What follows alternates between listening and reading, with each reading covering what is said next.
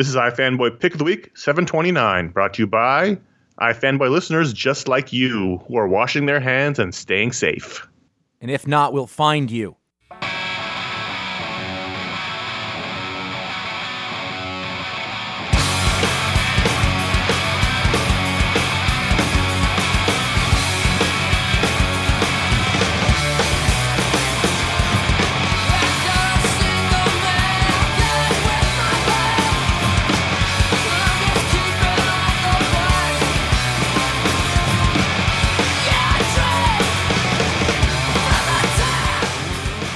iFanboy Pick of the Week, episode seven twenty-nine. My name is Connor Kilpatrick. I am here with Josh Flanagan.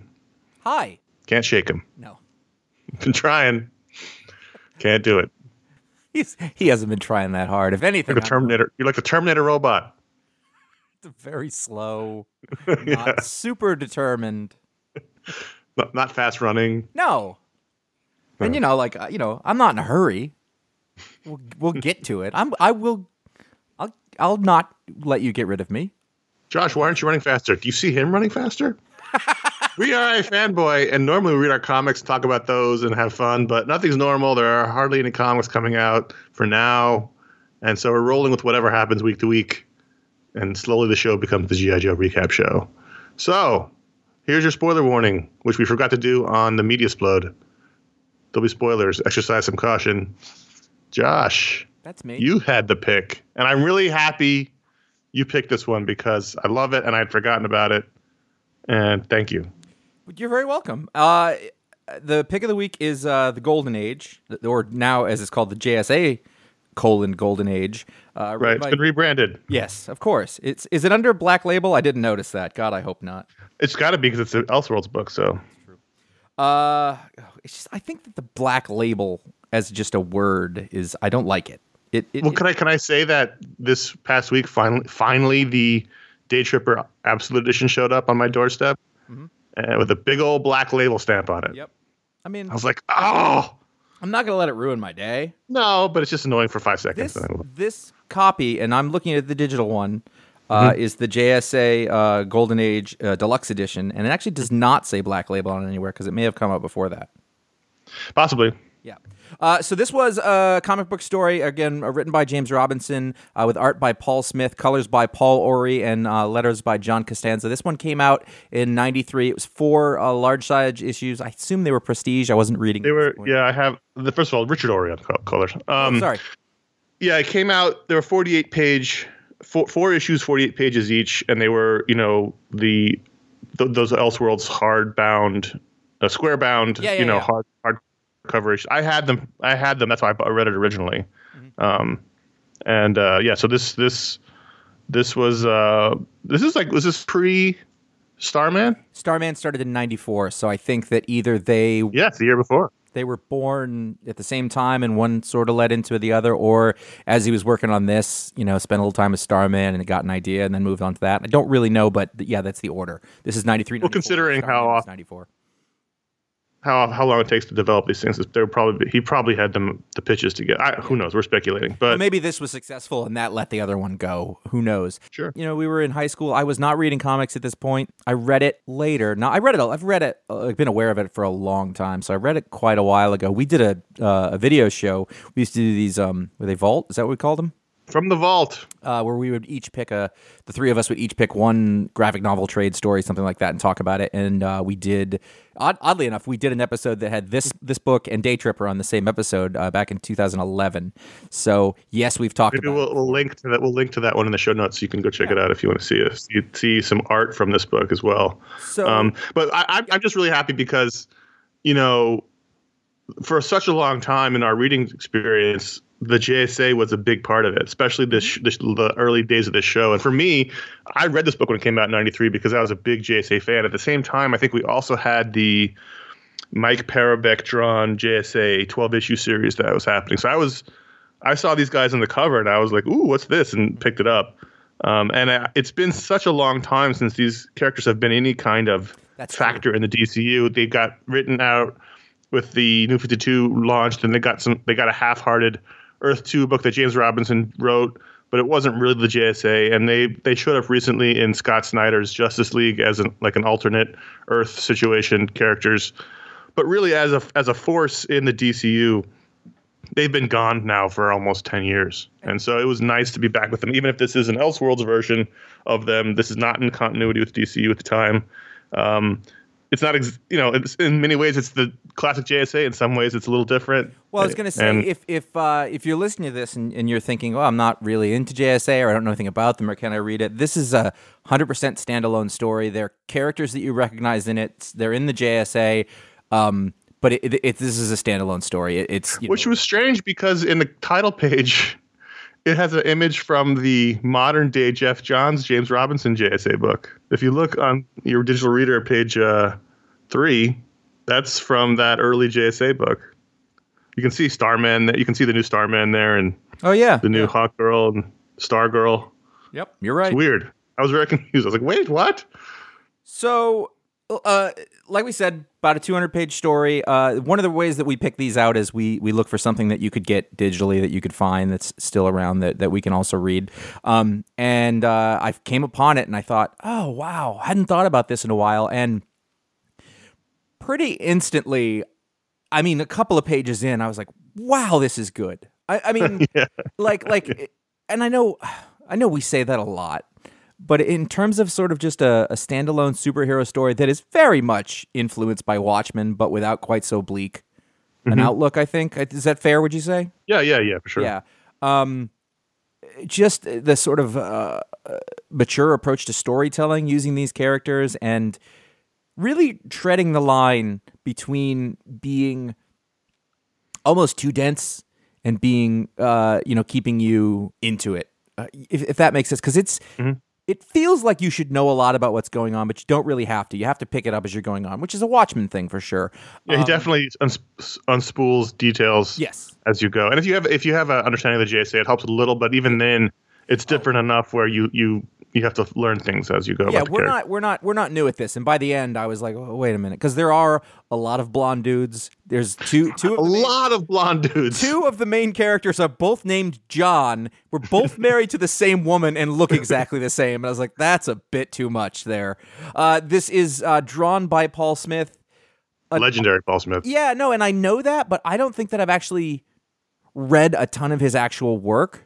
Mm-hmm. And I tend to think of it, when you say Paul Smith in my mind, I tend to think of an Alan Davis type, and it's not that. He was on X-Men for a long time, and I know yeah. that uh, a great number of artists who I respect are really into that and find that very uh, influential.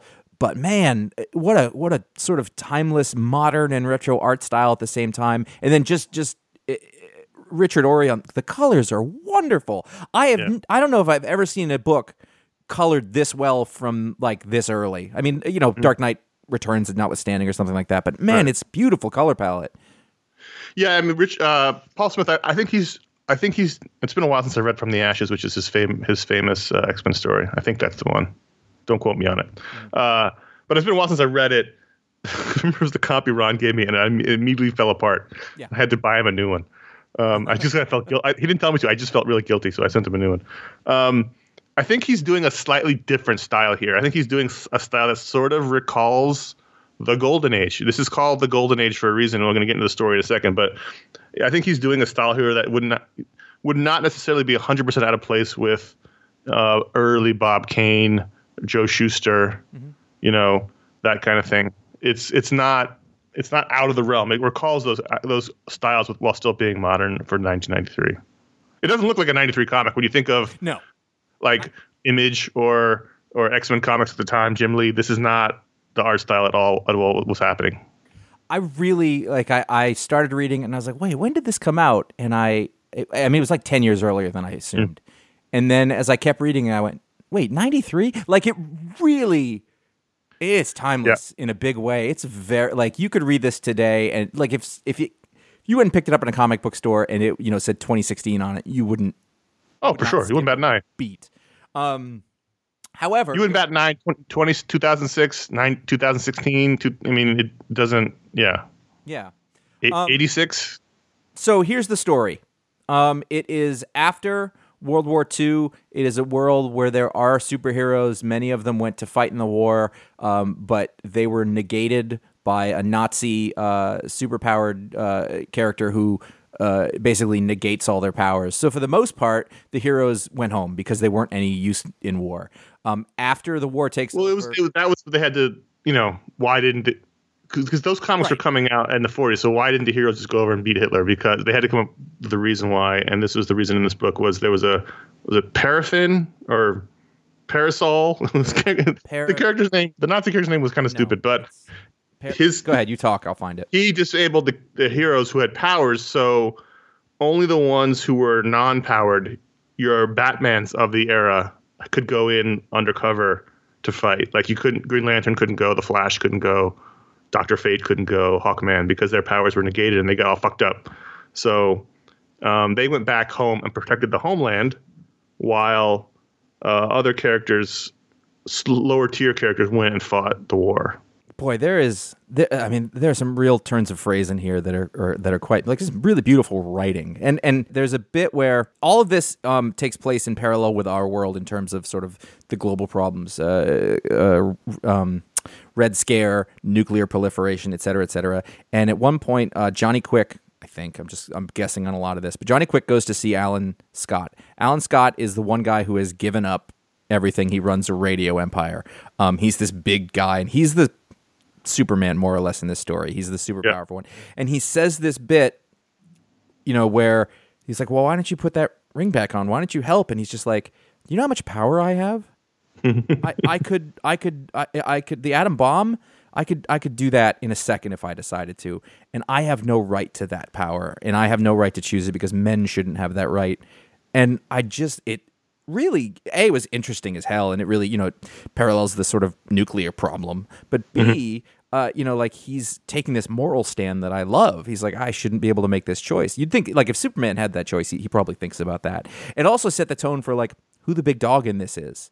So that right. when, this is no spoiler so much, but when he does put the ring on, I know, Chekhov's gun, right. you know, it's a big deal. And then what happens after that is also affected by it. It's beautiful structure. It's important to note that that part of, not Alan Scott, but the, the part about the heroes having to retire was part uh, added to the D C continuity. I don't know when it was added, but it was part of D C continuity way back into the eighties. I think it was in the post-crisis world in which it was, this, it was you know, des- decided that the, the Justice Society existed in the forties. And then they had to go away in the fifties because of the HUAC trials, and everybody wanted them to unmask, and so they retired. And that's that was the in-continuity ex- explanation for why they disappeared. So that's that's touched upon here. He does a really good job of taking a lot of this elements from continuity in the past and making all this work together. But the, the thrust of the story is Tex Thompson, the Americommando, was the main hero who was like a C-level hero at home. He went un- he went undercover and supposedly killed the, the Nazi superhero that negated the powers. Supposedly Otto, killed Hitler. Otto something. Killed Hit. No, killed Hitler. Killed everyone who was basically Parsifal. fucking everything. Parsifal. Parsifal. That was it. Otto Frenz. And so this story ends up becoming about almost the side characters. I mean, this is a Justice Society story with basically no Jay Garrick in it. Mm-hmm. Alan Scott is, as Josh said, the. He shows up at the end, the beginning. He's in the, he's in the whole story, but he's not really a, a main thrust of the hero part. You've, it's basically Johnny Quick, um, the Atom, uh, the the fat guy who I didn't even know was a character. Um, I, and I'm I'm all, like I didn't know all of them, but I go I bet all these are real. I don't see him oh, making sure. somebody up for this, but that's the kind of stuff we had back then. But it's mostly about the side guys, the small, the sort of the B and C level Justice Society members. Um, you know, Hawkman has a major role a l- little bit b- towards the end, but I, love I mean, Jay Garrick, I love inning, and he's never seen out, dude. Like, he shows so, up and he's like, "I've gotten a little into my Egyptian thing." It's like, no, you're insane. Our man, although he's sort of a, he's a higher tier character, but um, so this guy returns home to a ticker tape parade because he helped win the war, and he becomes a senator.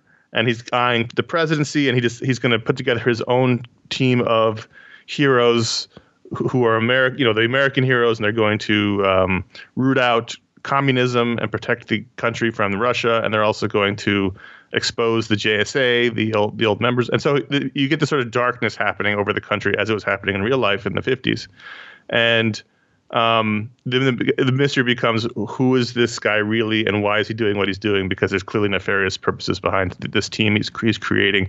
And it was about a quarter of the way through, I was like, oh, right, somebody in this book is really Hitler. I remember that from reading it. It had been like ten, fifteen years since I'd read it, or however long since we did, we did that video show. I knew uh, that from the beginning, but I didn't remember anything else about it. And to be fair, it wasn't quite as big a deal as I remember it. Mm-hmm. It was part of the story, but it was not the story. Like, ironically, right. Hitler wasn't the big bad. Right. In a way. You know what I'm saying?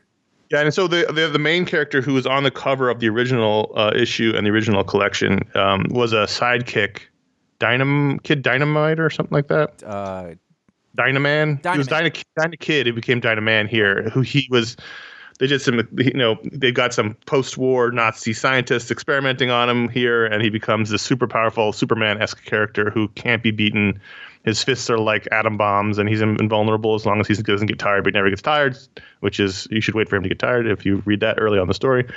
Um, so he's got this invulnerable Superman-esque character. He's he is running things in the, behind the scenes, this this um, Americommando character, and then they've got uh, the first version of Robot Man. Then they get the Adam, who was, in this story, more of the runt of the team. He wasn't as much of a team, so he felt uh, resentful of the J S A, so he's part of this. And so he's got this. T- he's got these guys sort of running things while the rest of the J S A members are either going insane, like um, Ted Knight, Starman, or running their empire, like Alan Scott, or m- making documentaries, like Ken Burns, Johnny Quick. And um, can I just say, so- I love his math formula that lets him start to run. I yeah, love it. Great. I love it. It's that that's the best one. It's like it's so much better than like hard water or whatever. He's just like I do. He does a little little physics math. Oh, yes. Yeah. So and so this is this is the this is the Watchmen part where there's this mystery that's unfolding. Is what is this guy's plan? What is he doing? They they keep showing us darker layers to him and his team. And one of them's on cocaine, and the other guy's has really angry sex with Miss America. And And then finally, you know, it's all revealed, and the J S A has to sort of come back together to defeat them in this really violent uh, fight at the end in Washington, where a lot of the characters just get fucking wrecked. It it from a sort of psych, from a sort of psych, it's funny because that wasn't the part that I was thinking of in terms of Watchmen. I was thinking just the the tone and the way a lot of it's laid out through um, captions, voiceover, basically, yep. is like the internal monologues of people and just I don't know the, the pacing, all that. But you're absolutely right about that. Um, I think that if you th- psychologically, it kind of reminds me of um, Identity Crisis.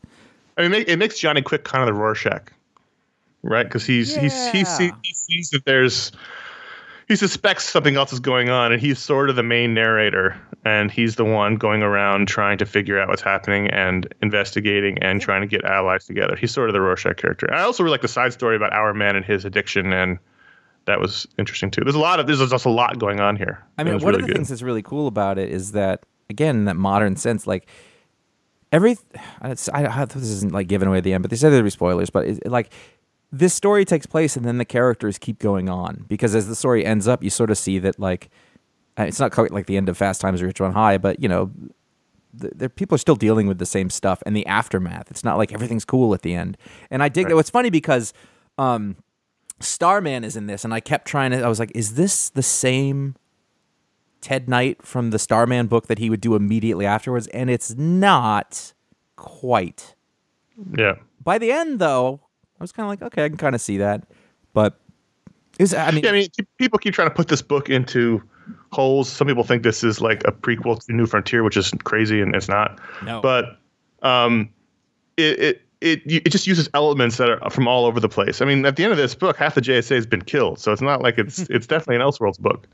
Um, you know, it's interesting though. It, I, it kind of surprised me is that I know they put J S A on the front, which I I actually think is a mistake. I know you have to sell books, but about three quarters of the way, through, maybe yeah, about three quarters of the way through, like through like the Justice League shows up or the J S A shows up. I'm like, oh right, yeah. all these characters who haven't been in it because you were saying yeah. they're all B and C characters. So when Uh, I don't know. Is she?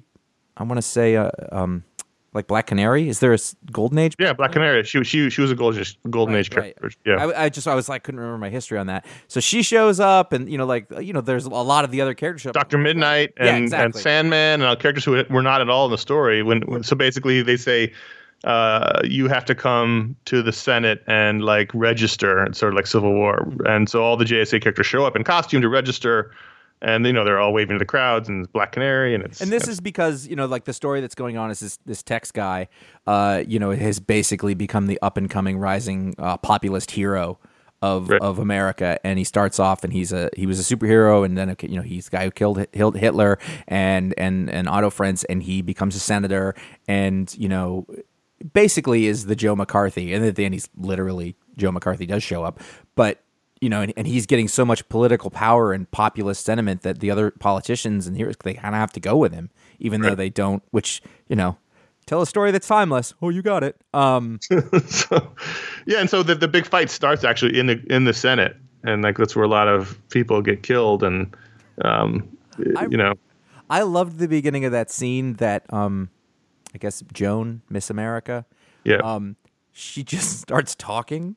And everyone's yeah. like, what the hell is she doing? But they'd set it up. I mean, but like literally everybody, good guys and bad guys, are all like, what is, why are you? And she just keeps going. And then, ooh, Robot Man is some bad shit, man. Yeah.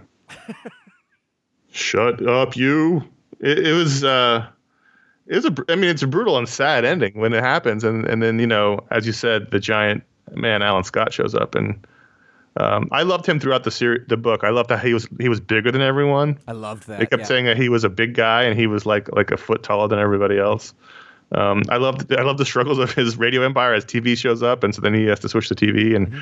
he won't turn his writers over to the H W E C committee, and like he's just a good good dude. Um, yes, with a crack, with a cracked ring. Yeah, I I I mean, there were a, a lot of things to like about this. Just. We even mentioned Manhunter, who was a character that oh. recently came back into play in uh, Bendis' Superman book. And one of the things we talked about the show is a lot of people don't know who Manhunter is. And he was he was basically the other guy that went to war. It was him and Americommando. America, Americommando, mm-hmm. And Manhunter went sort of deep undercover. He didn't get the glory. He came back in to the United States in a crate on a ship. And he's messed up with, for reasons that we discover later. But, I mean, that's one of those nice redemptive things. He's the, the side... Uh, he's sort of the other side of this story, and he, it was, um, it was. Re- I mean, God, and I just keep looking at the Paul Smith, the Paul Smith art, and it's just oh, short. It really the like, storytelling is incredibly, incredibly strong. Yeah, there are there. Are, I think I sent you a page at some point. There's some of the fight scenes, some of the sort of street level fight scenes were just really wonderfully choreographed, and and there's a there are a couple of actual like um.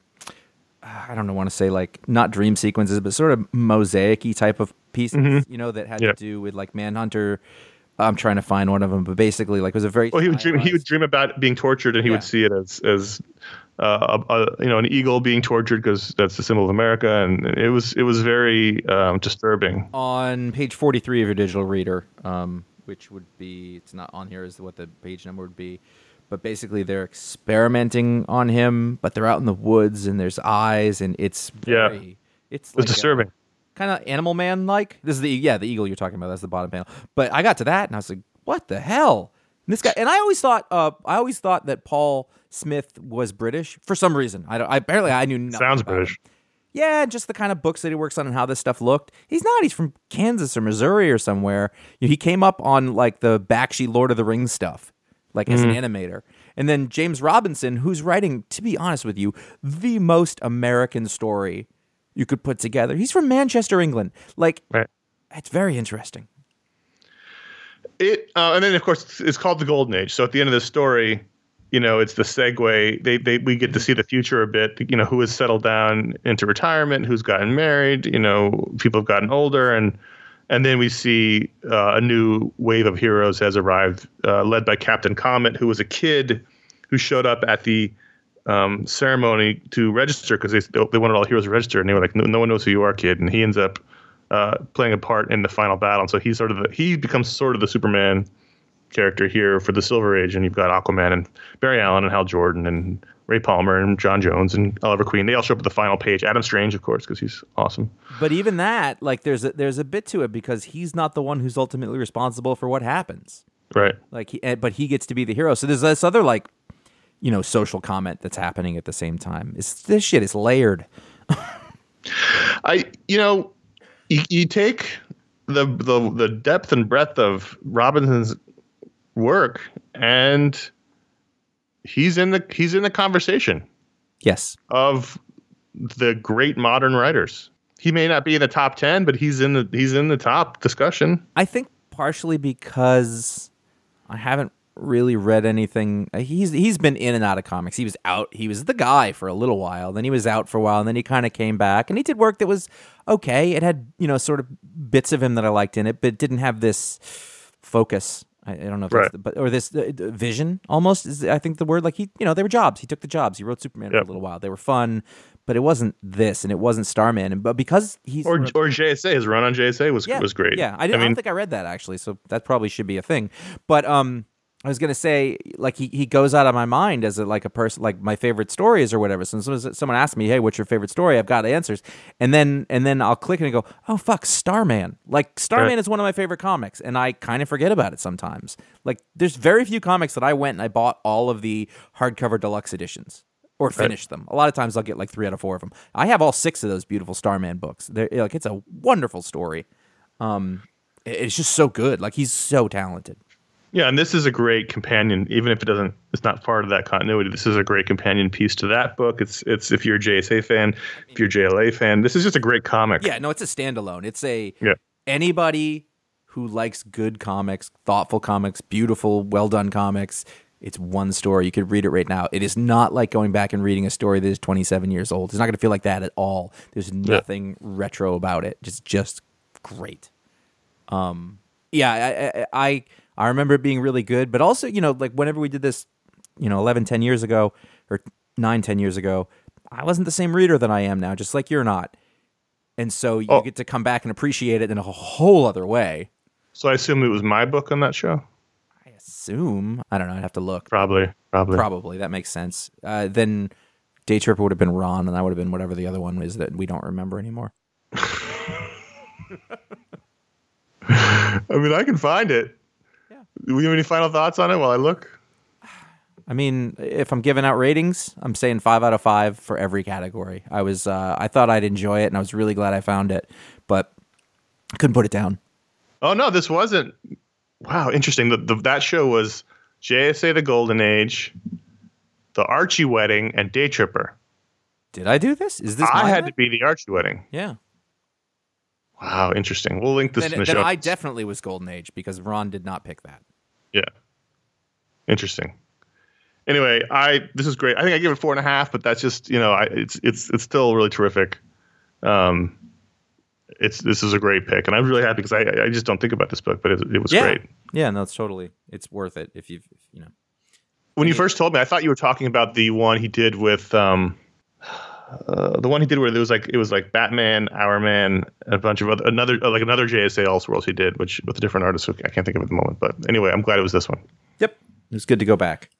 So some other comics came out digitally this week. We're going to talk about a couple of them. All those books we talked about was it last week? Yeah. Yeah. They all had number two issues. I don't think we read any of them.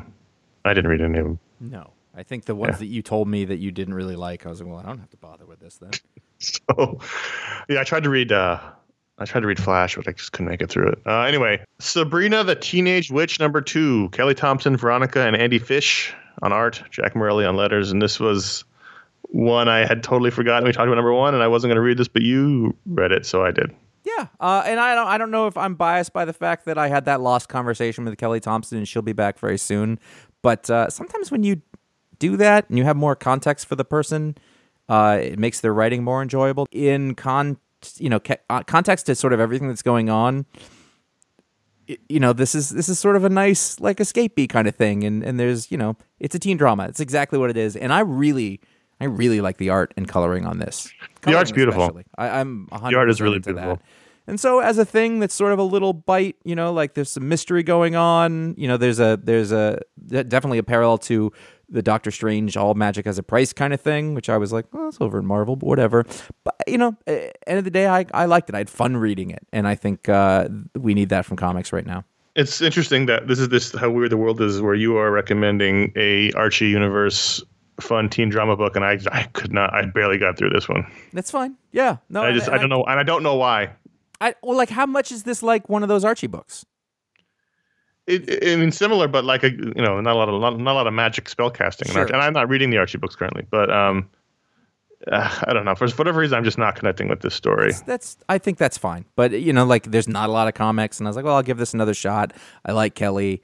And I, re- I, I'm not kidding. Like, I think the art is wonderful. But no, but the art, that's what kept me going. There's a couple of really just terrific panels here. I'm looking at the one um, where she, on page eighteen, where she's sitting on their bedroom floor making a salt circle. It's just really, there's yeah. a lot of great detail. It's just really well um, shot, just like a low angle. Um, it's nice. I, I and just, the first, I, the first page too, where she's sitting on her bed, I think. Yeah, and I, I mean, I think the thing I like the most is the the coloring. It's just very. You know, it'd be watercolor if it was twenty years ago, but it's just a, a nice use of... of Not at her bed. She's sitting at the kitchen counter. Basically, if anytime Sabrina's sitting, apparently I'm into it. But um, I just like that her eyes are dots. It's it's imp- it's almost impressionistic. Because that, but also okay. that, ex- that but that expresses a feeling. That she's com- she's she's distraught a little bit. She's a little scared and worried, and that the dot eyes make make that clear. Yeah, that that whole composition is really nice. Uh, ever like everything's kind of hanging, the you know. Like, look at the like, detail on it though. I mean, yeah. it's, it's just this. Sh- it's like a Joe Kubert. Her shoulders are hanging. You know, the, yeah. the, the curtains are droopy. The plants are droopy. The towel is droopy. The cat's even bent over. Like that's a nice bit of storytelling right there. Yep. Yep. So yep there yep. you go. Another thing that came out at some point. Uh, came out over we, the weekend. Yeah, since we last did a show. Uh, by the way, that's not working for me. Just having comics come out willy nilly. That's no good. Yeah. Um. I gotta. I'm not saying that's for everybody. For me, that's tough. No, uh, that's so good. Sw- Swamp Thing, New Roots, number one, uh, by Mark Russell, uh, with art by Marco Santolucci. Um, you know, how are we not going to look at this? You added some letters in there, Santucci. Oh, sorry about that. Uh, Santucci, whose name I know, but I don't remember from yeah, what. You've seen him on stuff before. You know, Mark Russell's going to Mark Russell. He's going to do. I, his this, thing. I feel like this was Mark Russell light. Well, I mean, it's a seventeen-page intro story, sort of do a, do a short story. And for a little while, I was like, maybe he's going to play this straight. And then at some point, basically, Swamp Thing's going through, and he's killing a bunch of, or he's he's beating up a bunch of security guards. Yeah. And, and somebody just goes, not for twelve bucks an hour. I was like, there he is. There's that, to me, so man. This whole story was that there, there's a co- an, e- an evil food corporation or chemical corporation that's developing a... Uh, seed that will disintegrate, so that um, you have to keep buying. You know, keep buying it. It won't pro- propagate on its own. But the problem is, Swamp Thing knows it's going to spread to other seeds and kill all the plant life in the in the world. So he's going around destroying their plant, their their physical cr- manufacturing plants, mm-hmm. and uh, so they've got a plan to stop him and use him as a incubator for their products. And that's that's on the high level very Mark Russell-y, but I just felt like it was very. Surfacey and thin. The the best part to me were the guards, and that was where it got mo- most Mark Russell-y. But um, you had the sort of creep show twist ending. But good, good twist ending. It was good. However, did they just not do an embalming on her, and they just threw her in a coffin and threw her in the ground? Like, did they not? A doctor not check out her body? I mean, it would have made sense if he had just if something had just put her in the ground. But then there's a whole funeral happening. Like a whole formal funeral. So like, he just he just threw her body in the coffin and they put it in the ground. Dude, I guess because she's she's in the clear box. I'll tell you what, lines just told me what to prepare for and, and how this was going to go. And I really do think that this is probably toned down. I think it's just yep. make this a little all agey. Don't keep it that edgy. Don't be too silly. Yep. He couldn't help himself. Put a couple of jokes in there. Um, but she's the first time we meet this character. She goes, "Mister Swamp, I've been a voodoo priestess most of my life," and I was like, "Oh, that's." That's lame, but not necessarily in a bad way. I just... Mister Swamp, I've been a voodoo priestess most of my life. That's some Loom of Fate shit. I didn't like this. No? I did not like this. I had fun with it. I mean, I enjoyed I enjoyed parts of it, like panels of it. And the same... This is the same, same review I gave last week. I enjoyed panels, and I enjoyed scenes. I thought the art was really good, but mm-hmm. story-wise, I thought it was very thin. I, I thought... I don't know. Yeah, like it, it's. Uh, I think it's interesting. I was like, okay, I think this is a character that he can do, and I, th- I'm, I'm, I'm maybe putting things into this, but you know, there's a bit where he's going after the security guards a couple times, and he keeps saying like, "I'm not going to kill you because you're mm-hmm. just working, but don't you understand that you're going to kill all?" And the guy's like, "I just, it's my job," and yeah, you know, that's interesting, and and just like it's almost like Swamp Thing is like, um, you know, like a super idealistic eco-terrorist, which actually is what he is. Oh, for sure. Um, yeah, that's what he is. You know, and there's sort of another side to it. But at the same time, he's right. You can't destroy all the plants, you know. And then it is funny that Russell just has to have an evil executive, just outright evil. Like it, he's not even trying to like, there's no gray about it. Every no, one no, of his yeah. like his executives are just like soulless evil bastards, and it's funny. Yeah, yeah no, nah, it is what it is. Um, yeah, I don't know. I, I just felt like there was good ideas, and again, I liked parts of it, but uh, not enough to keep reading it. You want more, and you're not I getting do. it. Yeah. Clearly, whatever they did these books for, and we talked about it last time, they were in the, they were in these D C giants. Uh, they just they're not for me. That's fine. Mm-hmm. Other people enjoy them. That's cool. All right, because that means they get to read something. Uh, so that's comics for the week. There you go. That's that's our comics. Now uh, we should move along. We, we we've changed our order around a little bit, so this might feel like it's coming early, but we've got patron powers to give away. So we want to thank the patrons, the folks who are coming in. Uh, right, and we and we also mentioned before, and it's come up a couple of times in the in the patron group. We're not having a patron pick until there's a bunch of choices for to be made between the buzz. Like we could have, you know, this week would have been two books. It's just not really. Plus, one of them we didn't know about till the last minute. It's just, it's just, it's just. Again, the world is weird. It's not going to go back to normal for a while, so there may not be a patron pick for again for a while. We we talked about it before. We'll, we'll mention it again. Just because I saw it, I saw it come up again in the Facebook group. Yeah, I did too. And and uh, somebody, you know, people have made some suggestions. That's cool. We'll do that. We'll look at those. No promises, but you know, keep that up. We need to think of things too, so that always helps. But for we're also having no trouble filling this hour. None at the moment. None. I could. We could do. Th- I think we could do this with two books right now. Like it's not a problem. Let's move on. What what's uh, so patron, pa- patrons that uh, contributed uh, over five dollars a month get a patron power. We were running yep. low, but things have changed. Um. So yeah, we're no longer low. Sean with hats is your man, or I'm Sean. Sean with hats always has enough counter space. Oh my God! Does that does that uh, does that extend to desks? Yes. Whenever he needs a surface, whether it's cooking and prepping or working, it just magically he seems to always have enough space. Having been in your apartment, I am understanding. Yeah. I'm understanding where this is coming from. You know, when you're this, if you're prepping a really intricate meal with a lot of ingredients, a lot of chopping and dicing going on, and you got you got to keep things. And suddenly you're out of space. Sean never. He always just moves a bowl and there's room for it. He always, you know, there's just there's just always oh. room. It's magic. I like that. Yeah, I like. It's almost like he's bending space time. Yes, but it's counter space time. Oh my God, that was amazing. I just had a real, like I got I got a sense of calm, a sense of joy yeah. came over me when you said that, and that was. Fun. Oh yeah, his his cooking. Is way less stressful than mine. Okay, fair enough. Where are we gonna put this bowl? It's funny because let's just let's get personal. Uh, my wife and I have a very different idea about what enough space is, and we've had this like when we were buying houses. She's like, "That house isn't big enough." I was like, "That house is gigantic," and like it goes to, like the kitchen. She's always like, "There's just not enough counter space," and I was like, first of all, I cook. Second of yeah. all, there's plenty of room." And then sometimes I'm like, "Yeah, she's kind of right." Ryan Compton is your Ryan patron. Ryan Compton uh, can project um, what basically works like a holodeck. He's, you mm-hmm. know, you know, hey, come over here.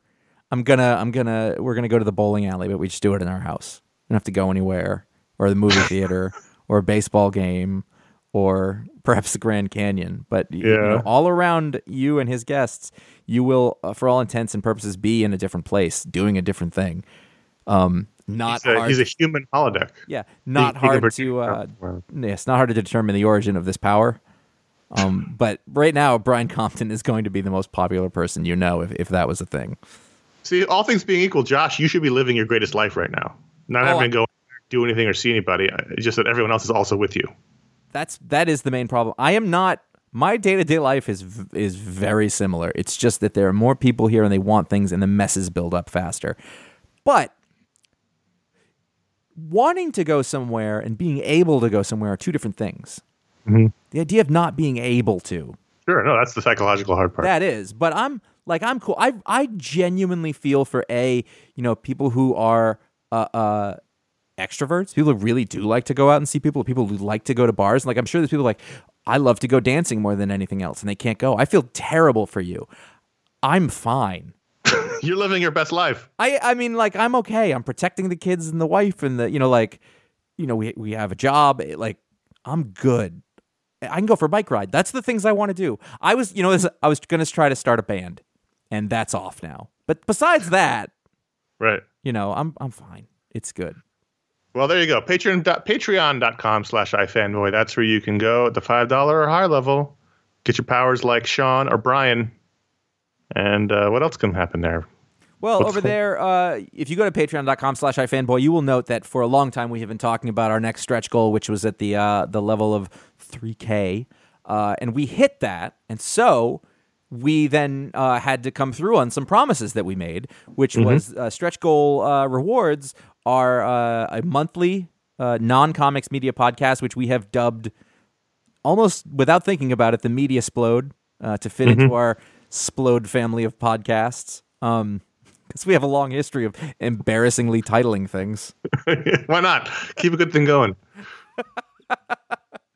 um, and uh, uh, so and there's that, and we are going. We are. We are currently uploading uh, our backlog of archival video shows, both yep. full length and mini, to YouTube and re-embedding them on our website. Um, there's already stuff that's going up there. We were doing it a little systematically because it's not really possible to sort of do that in bulk. Uh, what well, it's just a lot of work, yep. and there's a lot of stuff going on. Time. But the uh, we're doing we're doing uh, three a week, so you get a new mini and two new full length shows a week. Monday is mini Monday mini Mondays, and then you get uh, Wednesday and Friday you get new video shows. So uh, you can check that out. Also, we should mention that now our next stretch goal. It's crazy enough to say our next stretch goal is. The and as I look furiously for the notes I took on G I. Joe, uh, is the um, quarterly barbecue and email video show, which, again, it's stupid that I'm even saying it out loud on this show that this is a possibility. But our next stretch goal is the return of the incredibly popular video show in which we would cook meat and answer emails. And we'll do that once a quarter if we hit our next stretch goal. Uh, which I am right. discouraging greatly. We have to buy camera equipment because we got rid of all of our camera equipment. We have to figure out how that's going to ha- happen. Whose house are we going to fly to and shoot? Because we all live in different places now. It's a whole goddarn technological and, and uh, logistical mess. But we will do it if we hit the next stretch goal. Sure. And it'll be a lot less meat. That's true. Well, for you. in uh, the past. Ron will eat it. uh, you can go to the t-shirt store over at ifanboy dot threadless dot com. You'll find eight designs there, uh, including uh, the Stay Home and Read Comics uh, shirt and, and, and items, shirt and items, uh, different types of shirts, different types of items. A uh, portion of all of those uh, will be going uh, to – what's the name of the thing? I'm sorry. I didn't so all, all, a, por- uh, a portion or half of all of our proceeds from the Stay Home and Read Comics design is going to the Comic Book United Fund, which is a fund just for comic book stores. So – Uh, once that you know, once the sales sort of go through and everything, you know, we've been getting sales, but once we sort of hit a plateau, we'll take half that that money, send it to Comic Book United Fund to help stores in need. So, anything you get, T-shirt, a book, a uh, bath mat, anything that's to Stay Home and Read Comics on it, half of those, half that money is going to go to comic stores. So, uh, check it out at fanboy dot threadless dot com. Yeah, and uh, there's already been there's a there's a pretty good donation in there already, and we're gonna yeah, it's it's already our second most popular design. Yep. So check that out. Check out the other designs that are still there. I mean, as always, it's never been more true. Nothing makes sense. Nothing matters. Remember that. Uh, we're always trying to think of new things to put up there. So when we have other designs, we will. But um, go over there. Go to ifanboy dot com slash support. If you don't want to deal with any of that, you're like, I don't want any more junk. I don't want to order it. I don't want to be a patron. That's fine. You don't have to do any of these things. But if you if you think that this is important to you and this is a thing that you're able to do and want to do that, you can uh, go to ifanboy dot com slash support and go. There's a PayPal link. Um, we got uh, a donation uh, from Hélène Duval uh, this week, who's uh, been a longtime listener and supporter, and we really appreciate that. Uh, merci. Uh, she speaks French. She is French. she is French. French people speak French, so that's how that works. Usually. That's, that's right.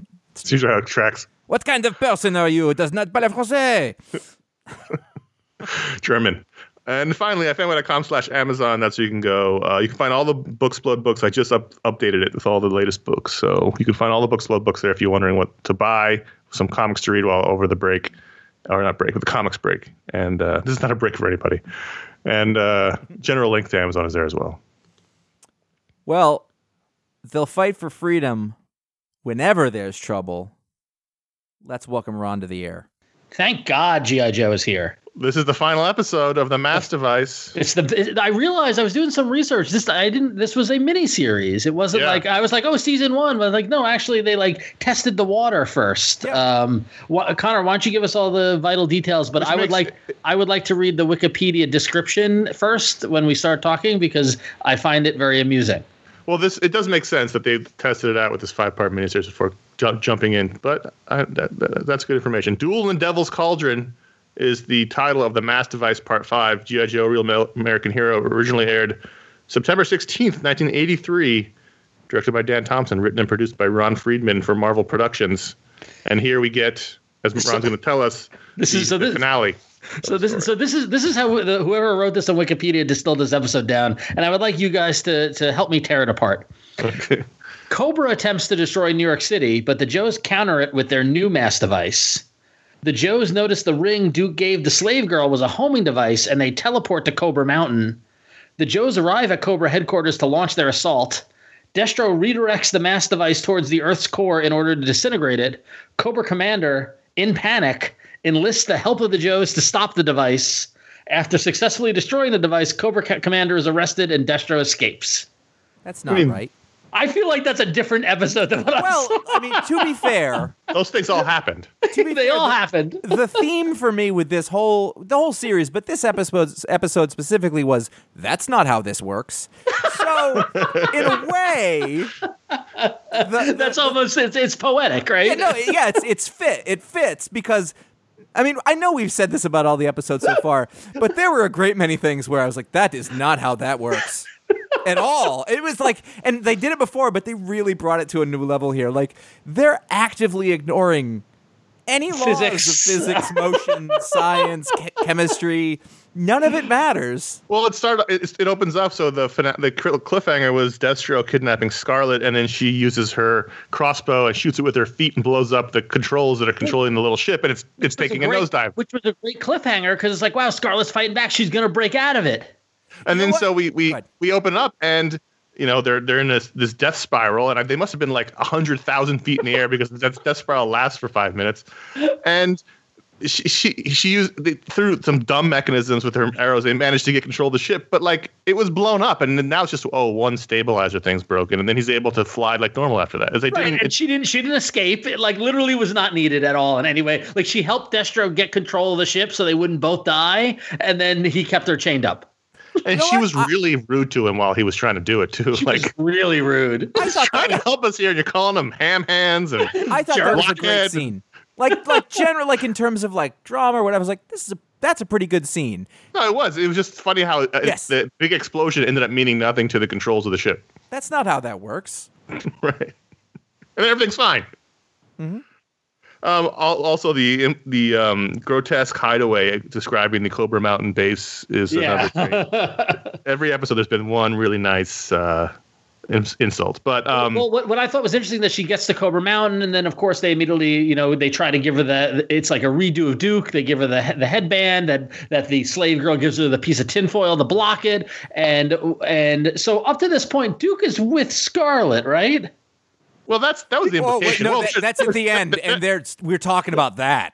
Oh, yes. Yeah, well, well, so because at this point now, what I'm liking is that like Duke clearly has something with the slave girl, and now she and Scarlet are becoming buddies. Okay, let's um, just, let's judo ch- judo chopping furniture together. Okay, okay, okay. Just first, when they land, destroy all this furniture. When they land, you have to respect Scarlet because she comes out of the stairs and she just yes. sound like twelve Cobra guys. And, she, like, and like to the point that when they finally caught her, I'm like, she could take those guys too. Like it's like yes. she gave up. Yeah. It was weird. She was just showing him what's up. So then she goes and she has a sexy fight with the slave girl, which is actually pretty well done. There's all these like silhouettes on the wall and everything, and then they find out. This was an artsy episode. You had yeah, that re- reflection in Cobra yeah. Commander's uh, visor of Destro. Like they got real cinematic with some of this so, really rudimentary eighties animation. I'm just going to skip forward because this is the time to talk about this. Uh, when sure. they all get together, Duke shows up. Uh, And then he spends the rest of the episode with both of them on his on either arm. They're having the a women are both hanging on him in a not unromantic way. There's no other way to read that. Duke is well, now... no. When he when he arrives when he arrives and he meet, and he sees Scarlet and the slave girl together, he and the slave girl immediately kiss. Yeah, in yes. front of Scarlet, like, full on, like right in front of her. And she's just waiting for her turn. It wasn't like she was Scarlet, angry or anything. Scarlet is cool with it. Yeah. She's a redhead. Scarlet, Scarlet it, it, is one hundred percent down with it. It might explain a lot. It might explain a lot. Oh, yeah. So, no, like the whole thing with snake eyes. Like, oh. Yeah. Oh, I see what's going on here. It's an Got open it. thing. Okay. Yeah. Well, so okay, end, so that's the, the party. You're right. They're they're both. She's got Scarlet on one arm and the slave girl yeah, yeah. on another. It's like they're going to retire to the barracks in a minute. Yeah, their oh, the giant round camouflage bed. All right, so that's the that's the that's the Duke Scarlet slave girl plotline. For me, aside from the flagrant uh, disregard for physics and science and all that stuff, the greatest moment of this episode and perhaps all five of this miniseries was uh, Cobra Commander's jaunty cape. Well, I, will, I would. You're not. You're not wrong about that, and don't think so that I didn't some, see it and see it saying, "Oh, that's jaunty." So yes, for some, for some reason, Cobra Commander dons a purple cape and a and a Cobra scepter and just starts parading around Cobra headquarters as if he owns the place. Well, this but this leads to a, a scene and then a very big question. Yeah, because Destro says, "No way, bitch." Yeah. Beats him up and there? takes over, and I'm like, what is the command structure of this organization? I there's I mean, well, there is I mean there is he's the second in command, even though he's a contractor, we talked about last week. I don't think he is second in command. I think he's just he's in he's in the song. It's Cobra and Destro. Yeah, it's Cobra and Destro. I don't know. I don't know who's in charge here. But that that, that was not. You would not accept that move. In, in well, in like a, like any of these organizations, hierarchy. The strongest person takes over. And then, yeah. the, and then the grunts follow behind. But I like that as soon as he took over, he realizes global politics is really hard. Well, no one will listen to him. Well, he okay. has all these demands. You know, they have, wait, to, they have to talk about it in committee. So hang on. So so he come and you're right, Connor. But he so Destro arrives back with Scarlet and Baroness fills him in that while you were gone, Cobra Commander went nuts. He tried to blow up New York and the Joes stopped them. And so Destro's like, all right, I need to take control of this. He brings out all the world's leaders. How did has General Flagg been captured this whole time and the Joes yes. don't care? Yeah, yes. He was one of the leaders that was there. They, the, they seem to be much more concerned about Duke and Scarlet than they are about General Flagg. Well, but you know, so, they gotta get back to the orgies. So Destro tries to manipulate the leaders into doing it. They don't do what he wants, so he goes, fine, I'm going to blow up New York. It does the same thing Cobra Commander did. Yeah, because it's hard being in a chair. It's the exact same ploy. And of course it doesn't work. Right, but then he doubles down. He said, you know what? Let me blow up the earth. Right. Yes. Which, now, he says, and, I'm going to blow up the earth. And he goes, we'll be back. It's like, no, so you're now, not going to blow so, up the earth. So now before he blows up the earth, they they use the weird mind probe thing on Duke where what, who's the medic's name? What's the medic's name? Medic? Doc. Med- Doc. Doc. We're, Doc. We're, Doc. It's like the most simple name, Ron. Where Doc gives us gives us a, a tour of Duke's childhood. Which, hold on, I got to talk about. I have okay, to talk yep. about. There's a lot here. A lot here. Yes. He's Batman. Yeah. There's there's there's two sequences. There's a sequence where he's in like a gray chemist chemi- smock doing chemistry. Cut to him on a bunch of parallel bars. That sequence has been used several times for Batman. Whether you see him in a gray smock doing chemistry, yep. cut to him on the rings or the bars, and it's like it was the same back-to-back sequence that they used for Batman's origin all the time. Did so Batman, I was like, oh shit. Did he's, Batman wear a unitard? Well, he didn't go to Yale either, okay. but. Um, It was just weird. It was very weird. thirty-five-year-old um, Yale freshman. So then, so then, while Duke cannot remember where Cobra the Cobra's hideout is, despite this this mind probe, uh, they do they they focus on the ring and they do use the ring as a homing device to find her. So they use the mass device to teleport everyone, including some of the craziest tech, like these spider walkers to bring the tanks up the mountain. Yeah. This this reminded me of a memory that I had from the time. Hmm. I always got mad at the show when they had vehicles and weapons that were not available in toy form. And then further, yeah. ones that did not fit the aesthetic of the ones that they did have. Yes, thank you, because those were not Joe tech. No. They yes. looked like Cobra tech. They were scary. Yeah. That's yeah, was... Also, that's not how that works. Right. And, well, if you this... noticed that Duke, it was Duke's job to fly up with the with the jetpack and yeah. shoot a cable into the into the rock so they could hoist up the vehicles, but then he would go up higher. In the meantime, it was hooked up to his jetpack, so he was pulling them up. Pulling that was, them up. That's and not also how jetpacks that, work. I was just gonna say, also generous use of jetpack. There was a lot yeah. of floating in, those, in like uh, one spot. Those were helicopter moves. Those were not. um, and so then, so that they use this to climb the mountain. Then they start a ground assault, and that's where everything's going. Then all of a sudden, Sky Strikers come out with an aerial. Side. Where did this? Did the Sky Strikers? Uh, Sky Striker uh, Strikers get teleported in? Where did, How did they know where? How did they know where to go? I don't get it. I always also, thought the Cobra Castle was in a cave, and now we find out yeah. it's on a mountain. But it's a Cobra Mountain, they call it. It's a cave. Also, Um, G I. Joe is really good at celebrating way too early. Like, at one point, they blow up, like, a bridge or something, and all the Joes start cheering and holding their guns up. Meanwhile, there's there's Cobra guys everywhere. Well, Torpedo brought weed. So so while all this melee is happening and and and very quickly Joe turns the tide and takes it takes over, that's when Destro points the mass device at the ground. And I don't really see Cobra Commander enlisting the help of the Joes to stop it, rather than the Joes coming in and Cobra Commander going, over there! And that's it. Yeah, pretty oh, much. Man. He just panicked, and they just, and then Gung Ho shot the controls a couple of times, and it was that over. was it. That was it. Does Cobra Commander not have a sidearm? Oh God! Well, yes, it's on his pants. Exactly. Ron, he could have just shot. Ron has been talking about this forever. If you if they if they draw your weapon on your on your uniform, it's you not, cannot use it. No. It is it is there for decorative purposes only. It's, yep. it's not armed. It's, it's not functional. No, it's not in any way, shape, or form.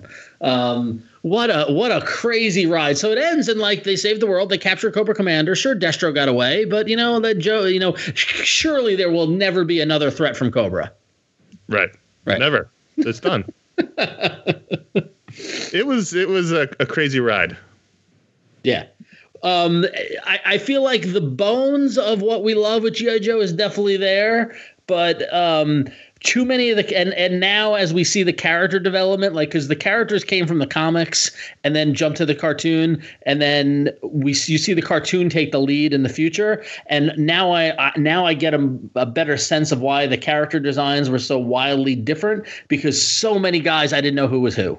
Yeah, there were too many guys in helmets and beards. Nope. Right. Let, I, I disagree. With, I, like the more okay. guys they can put on there, the better, because they would let me look and say, "Wait, well, so the oh right, that's Beeper, yeah. and that's you know Beeper. whoever Breaker." I know, Breaker. But like the early the early ones had shit names. So yeah, yeah. Uh, I I, I kind of like the early Joes who all just wore green outfits, and they had you know they were Stalker, Breaker, uh, Stealer. Uh, they all had that's names. Stalker, Breaker, Stealer. Yeah, I mean, like, I like that, but it made it harder to, like, the, you know, when they got more diverse later, it was more fun as a kid. Yeah. Because it's just, a, there's a white dude with a beard and one without a beard. Which one's Zap? Which one's Flash? I don't so, know. So, I definitely do think this is great to see the, like, the, like... Com- like if you compare this to Star Wars, like the first Star Wars movie is the best, and it's just downhill from there, whereas G I. Joe, I feel like it's uphill from here. Like, this lays the base, oh, yeah. but this isn't the greatest thing in the world. It's pretty great. It's no, pretty great. It was no, really great. I, I, it, I it, gets, it gets better. It gets better. Sure, but saying. I finished this up episode and I was like, oh, there's a lot there. no, yeah, no, exactly. It was. It was. I was like, oh, this is a this is a gift. This show, and, and you know, you're right. It lays the groundwork. So you know, everything. Now, see, the thing is that everything now is is new, more or less, for us. We're oh right, this later we get to see what they do with this. You know, right. and move along, and when the more Joes start coming in, and you know they'll favor one Joe for a while. Like there's the shipwreck years, and the yep.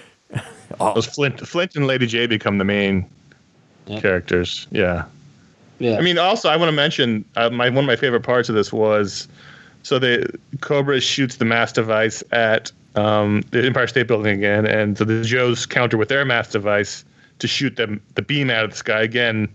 Josh. Not how it works. Um, Beams don't curve.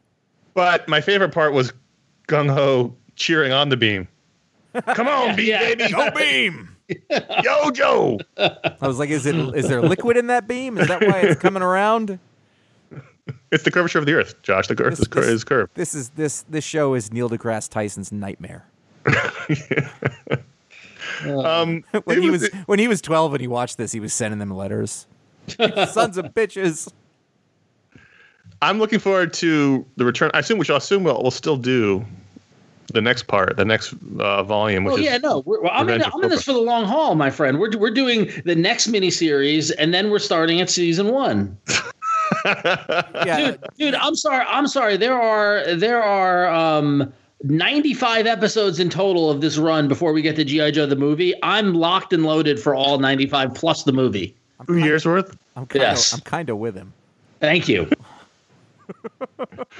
Watch our listenership plunge. Listen, listen, quick kick or get out. That's all I'm saying. You know what? I haven't heard I have I've only seen I've only heard positive feedback. Not one person has said, if you hate this, I want to know.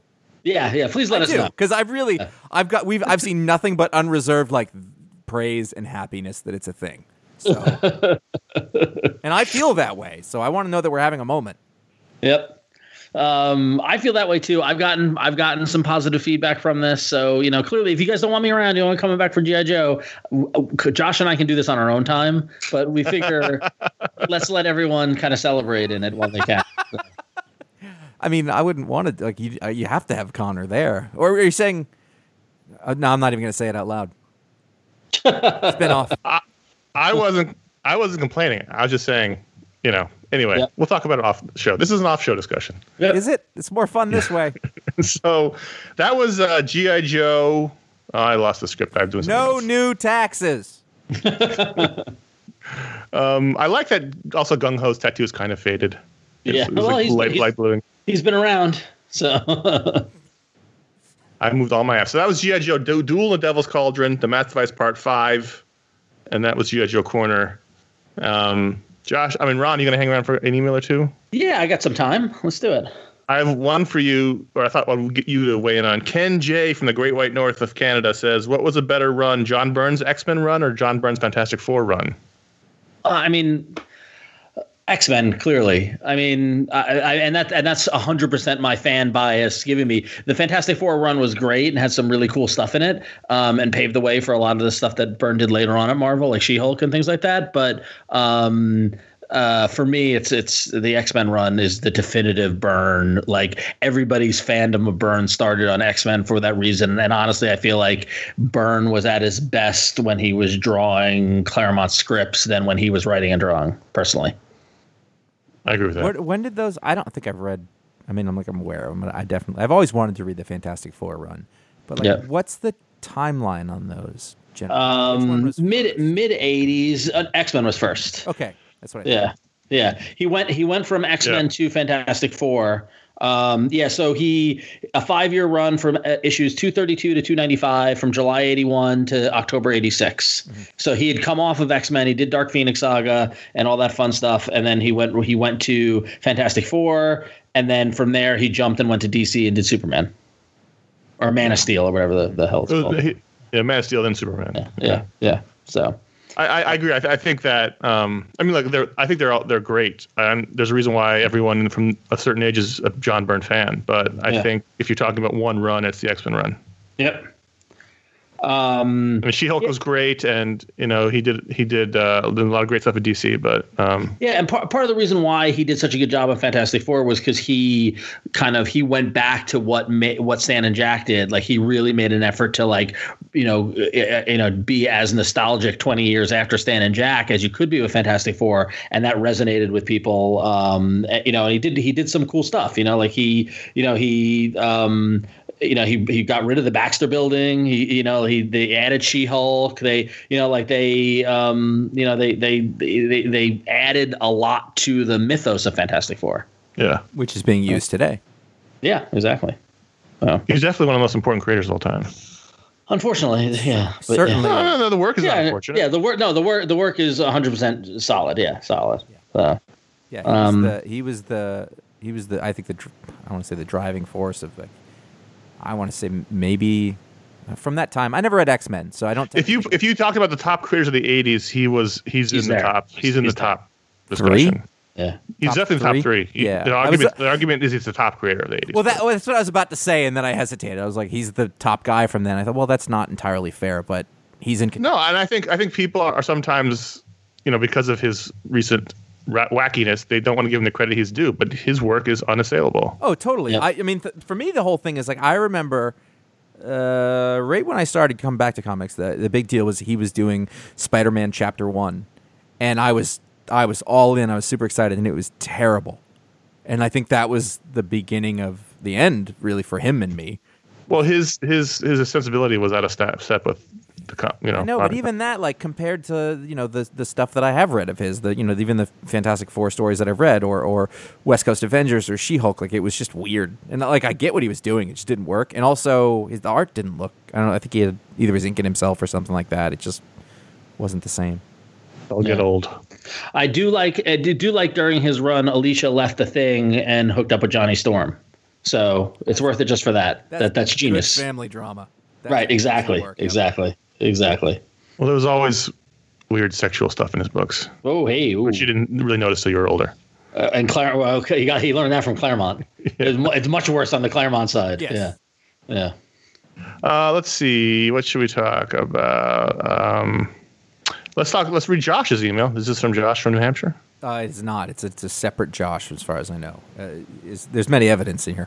Uh, Josh says, and I can do this in my voice because I'm Josh. It's also, it is you. Yes. Thank you so much for keeping the show going. I work at a grocery store in Albuquerque, New Mexico, and listening to your show in the morning before we open really helps me escape from the anxiety before having to open up the store. And I left that in. We always, always take those things up. But we were talking about doctors last week, and we were yeah. going to – this dude, same – I'm putting him on the same level. Uh, yeah. Working at a grocery store, so I just want to point out, you know, if again, I've said this, if this helps anybody get through their day, then it's making us feel like a million bucks um, for, for real. Anyway, actual question. Aside from that, I've been thinking about this for about three days since I listened to the Pick of the Week with Jim, and this was an older email, uh, and you guys spoke about the industry halt. Do you think now would be a good time to plan for the future with some really strong runs to get people back into shops? I know it would never happen, but if Warren Ellis and Declan Shalvey did a short Batman run, or just all over big-hitting books to really breathe some life back into the industry after this halt, or a time to allow creators to get ahead on books and have a more consistent run of books coming out on time, I'm just trying to look at the good possibilities of all of this.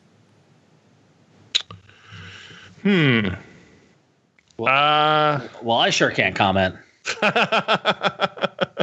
No, I mean, I, and, and just to be clear, I, I, I, you know, if everyone knows that I, I do work at Marvel, and, and all my opinions on this are my own. I don't speak for Marvel in any way uh, in this context. Um, but I saw there was a whole bunch of rumors when the slowdown happened that the, the thing that will save the industry will be Marvel and D C doing a crossover again.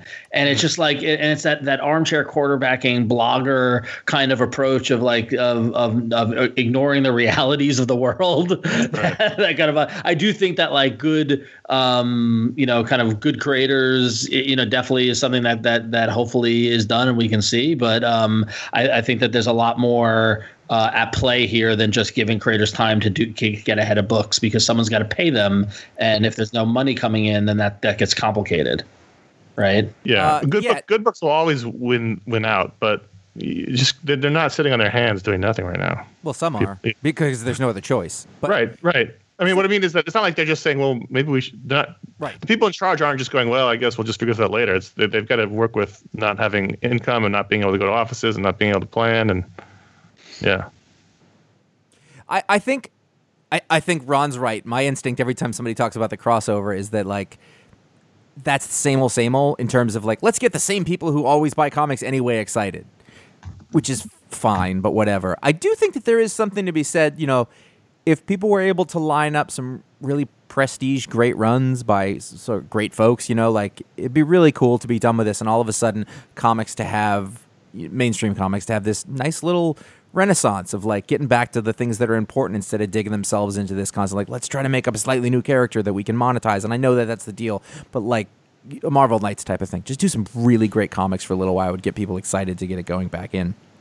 Um, I think that's that's neat, but I, I, I also I don't know. I, I think the I think honestly I think the more excitement would come from Marvel D C crossover than a Marvel Knights run type run. I mean, either way, I don't think that yeah. stuff is I don't think that stuff is going to drive more people to the stores that would have anyway. The comic book audience is installed. I, I do th- I do think that I just and speaking as a fan, I do think that that the applying the same um, evaluation of the industry and the way it works now that we had from ten years ago is flawed inherently, because um, we've seen, you know, like I, and I got this when I worked at Image and in, in, in terms of sales and stuff like that, you know, ten, fifteen years ago when we started doing this, you know, Bendis and Brubaker and Miller and and, and Joss Whedon and Rucker and, and Rucka and these names really – John Cassidy, these names really move the needle. And, you know, we saw it when Bendis went to D C. A name doesn't move the needle anymore.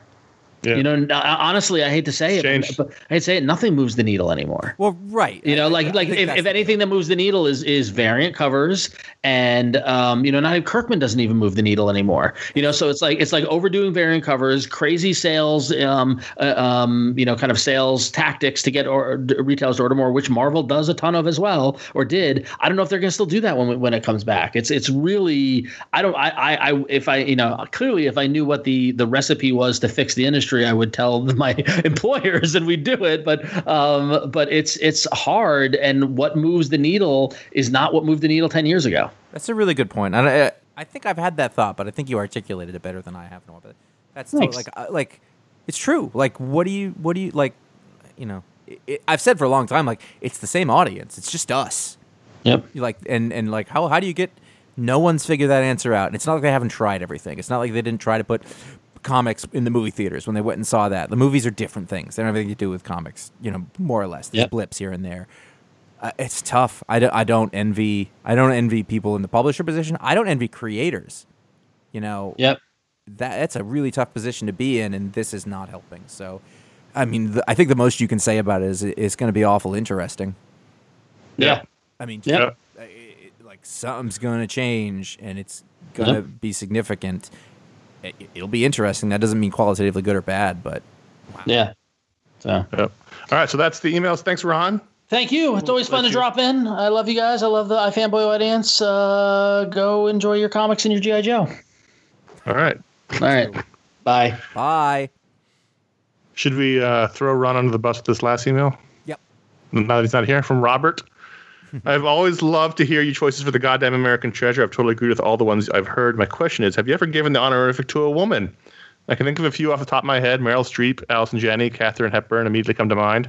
I'm sure I could think of more. I've been thinking about this since the last time I watched Bad Education and realized uh, when I've never seen a bad or mediocre performance by Allison Janney.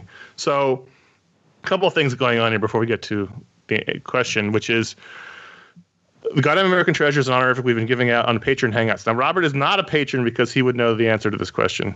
He would know there are rules to the Goddamn American Treasure, which is they have to be alive, which would immediately eliminate Katharine Hepburn. Um, I'm sorry, she can't be won. So we, we've had that discussion several times on the Patreon Hangouts, although we've closed the book on the on the, on the Goddamn American Treasures after we put the entire cast of V R on. Um There are actually a lot of women. Which may uh, not hold up to history, by the way. Yeah, it may not hold up in court. We may have, they may get challenged in court. Um, there are a lot of women. I'm trying to get the list up right now I, while I we talk. I a couple off the top. If, if I, but, but it's important to note that they all have to, all three of us have to vote them in, and we've had an obstinate member of the group who has been blocking Meryl Streep every time she's been nominated. Yes. Um, and that's, is Allison Janney not? I'm trying to, give, give me a second. Because that would be Patreon changed their whole goddamn U I, and now it's... I, finding things I know that I know that Jennifer Lawrence is a G DAT. Yeah, I remember that much. Uh, Carol Burnett. Carol Burnett is a Lily G DAT. Tomlin. Lily Tomlin. Yeah, yeah, here we go. I found, finally found the tags. Hold on. I, I, if Allison Janney isn't, that's solely because we. But the problem is Ron's never watched The West Wing, and he that's likes, like, again. He, he likes her. All right, here we go. I found the list. Here is the current complete list of iFanboy Goddamn American Treasures as discussed on the Patreon Hangouts. Tom Hanks is the chairman emeritus. B- Bill Murray, George Clooney, Mel Brooks, Jeff Bridges, Denzel Washington, Carol, Robert De Niro, Carol Burnett, Jennifer Lawrence, Lily Tomlin, Julia Louis-Dreyfus, Gene Hackman, Jack Nicholson, Robert Redford, Sally Field, Al Pacino, Dustin Hoffman, Alan Alda, Morgan Freeman, Christopher Lloyd, Danny DeVito, The Rock, Dick Van Dyke, Steve Martin, Michael Keaton, Paul Rudd, Jeff Goldblum, John Goodman, Frances McDormand, Allison Janney, Harrison Ford, Chevy Chase, Penny Marshall, Weird Al Yankovic, Kurt Russell, Mark Hamill, Steve Buscemi, Meryl Streep. She finally got in. I forgot. There you go. Yeah. Ron relented. Sidney Poitier, and in the, the entire first season regular cast of it E R. Be, it has to be first season because I thought, well, several of those people are getting in just on the E R clause. Right. Like, there was there wasn't there was not a small number of people in there. So, Meryl Streep is a G DAT. Uh, Allison Janney is a G DAT, and Katharine Hepburn, if we were doing the show in the nineteen forties, would be a G DAT, but she's not because sure. she's dead. No problem. Absolutely. So there you go. Uh, there. Listen, we're three dudes, and they're they're dudes who we want to be and hang out with or whatever. And there's a disproportionate number of men. I get that, but yeah. Also, it's only actors. There. Yeah, actors, yeah, that's actors. True. Also, but I mean, Allison Janney's. Oh, she, oh you're not. She's the best. You're wrong. She's the literal best. She's she's like um. I always think of, uh, I was going to say Schillinger, J K. Simmons.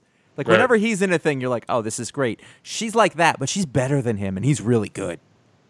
Yeah, he's not even a G DAT. No, he's not. He's a, what would you say? I mean, we can, this isn't official. Is he a, is he a also, treasure? Is he an A T? I should also point out we, we we really enjoy making the rules as arcane as possible. That's our deal. Um, yeah, if you're like, this doesn't make sense, that's correct. We have a T-shirt for you. Uh, it, always selling, always moving units. He's an American treasure. He's an AT. Sure. Yeah. Right. I, uh, yeah. So there you go. Thanks, Robert and Josh and Ken. Contact at ifanboy dot com is how you can write in. Let's wrap up. Let's do that. Uh, here's stuff. Uh, I mentioned Kelly Thompson earlier. Uh, I'm going to reach out. We're going to schedule something. We're going to get her Talksplode uh, second edition. Uh, Question: soon. When you do this show, that show, are you going to acknowledge that you're doing it again, or are you just going to pretend like it's a, it's a? Well, I mean, it's a. I am currently acknowledging it, so yes, no, I am going to acknowledge it. Maybe I'll just stick the old audio on the end. Just hearing her talk. Yeah, just you. hearing her talk. It's worth it. You and you'll have to piece together, and that way it won't be a complete waste. Certainly I still think time. you should go back and you should re-record your questions based on the context of what was being talked about. Can I do it in the voice of Eddie Vedder? Yeah. What would you say was the moment you fell in love with books? And then, like, the next question would be, like, Mark Wahlberg. Yeah.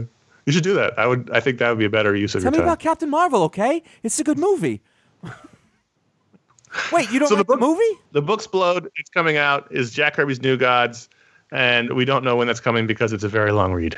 It is. And it's... It's, it's only twelve issues or thirteen issues, but it's very long. He he loves words, and he likes to bold many of those words. So um, I I would think that's going to come in mid-May, uh, unless we really get on it and get it done next uh, next week. But that's that's that's big F. Yeah. yeah. Uh, there's a Media Explode episode that came out uh, yes. this this week past. Uh, we, we talked about Almost Famous. Um, we are still friends. Um, yeah. We were friends at the end of the episode. That's what that's everyone true. needs to understand. We love. We we there's. I mean there's there's. We bust balls. Yeah.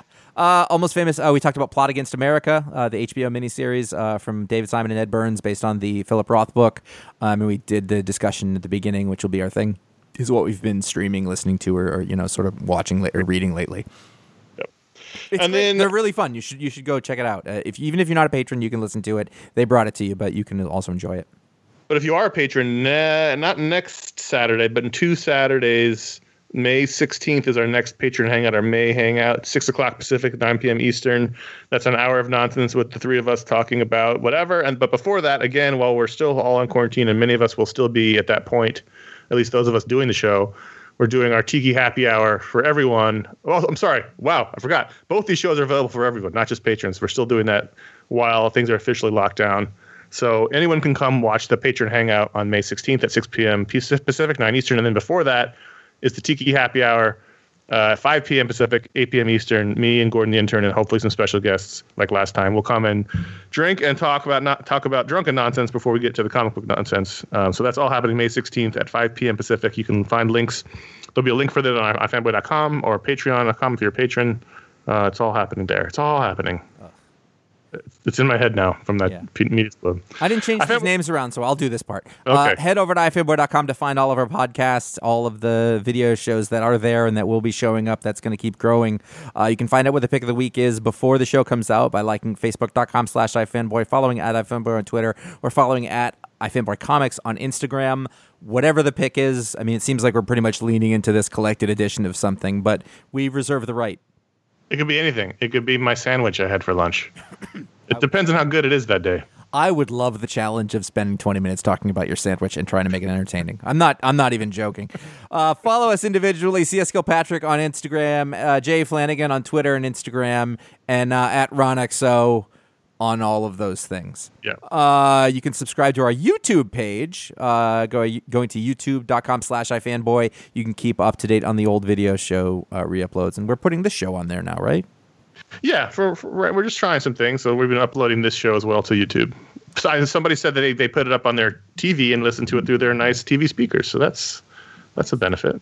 That's I'm cool. going through. I'm I'm I'm pushing through. If you right, like this fine. show, write a review, leave a star rating uh, on Apple Podcasts uh, or, or wherever it is that you do that kind of thing. Better yet, like we've said many times, if you want to tell people about it, you want to share it on social media, you want to let people know about it, you want to say that you really liked a particular episode or a thing, and you're digging the G I. Joe stuff. I mean, if there was ever a time to be like, hey, I know you're not into comics, but you grew up when we did and you want to watch G I. Joe, I- I'm not going to get mad if you tell somebody else about it and they have a good time listening for sure.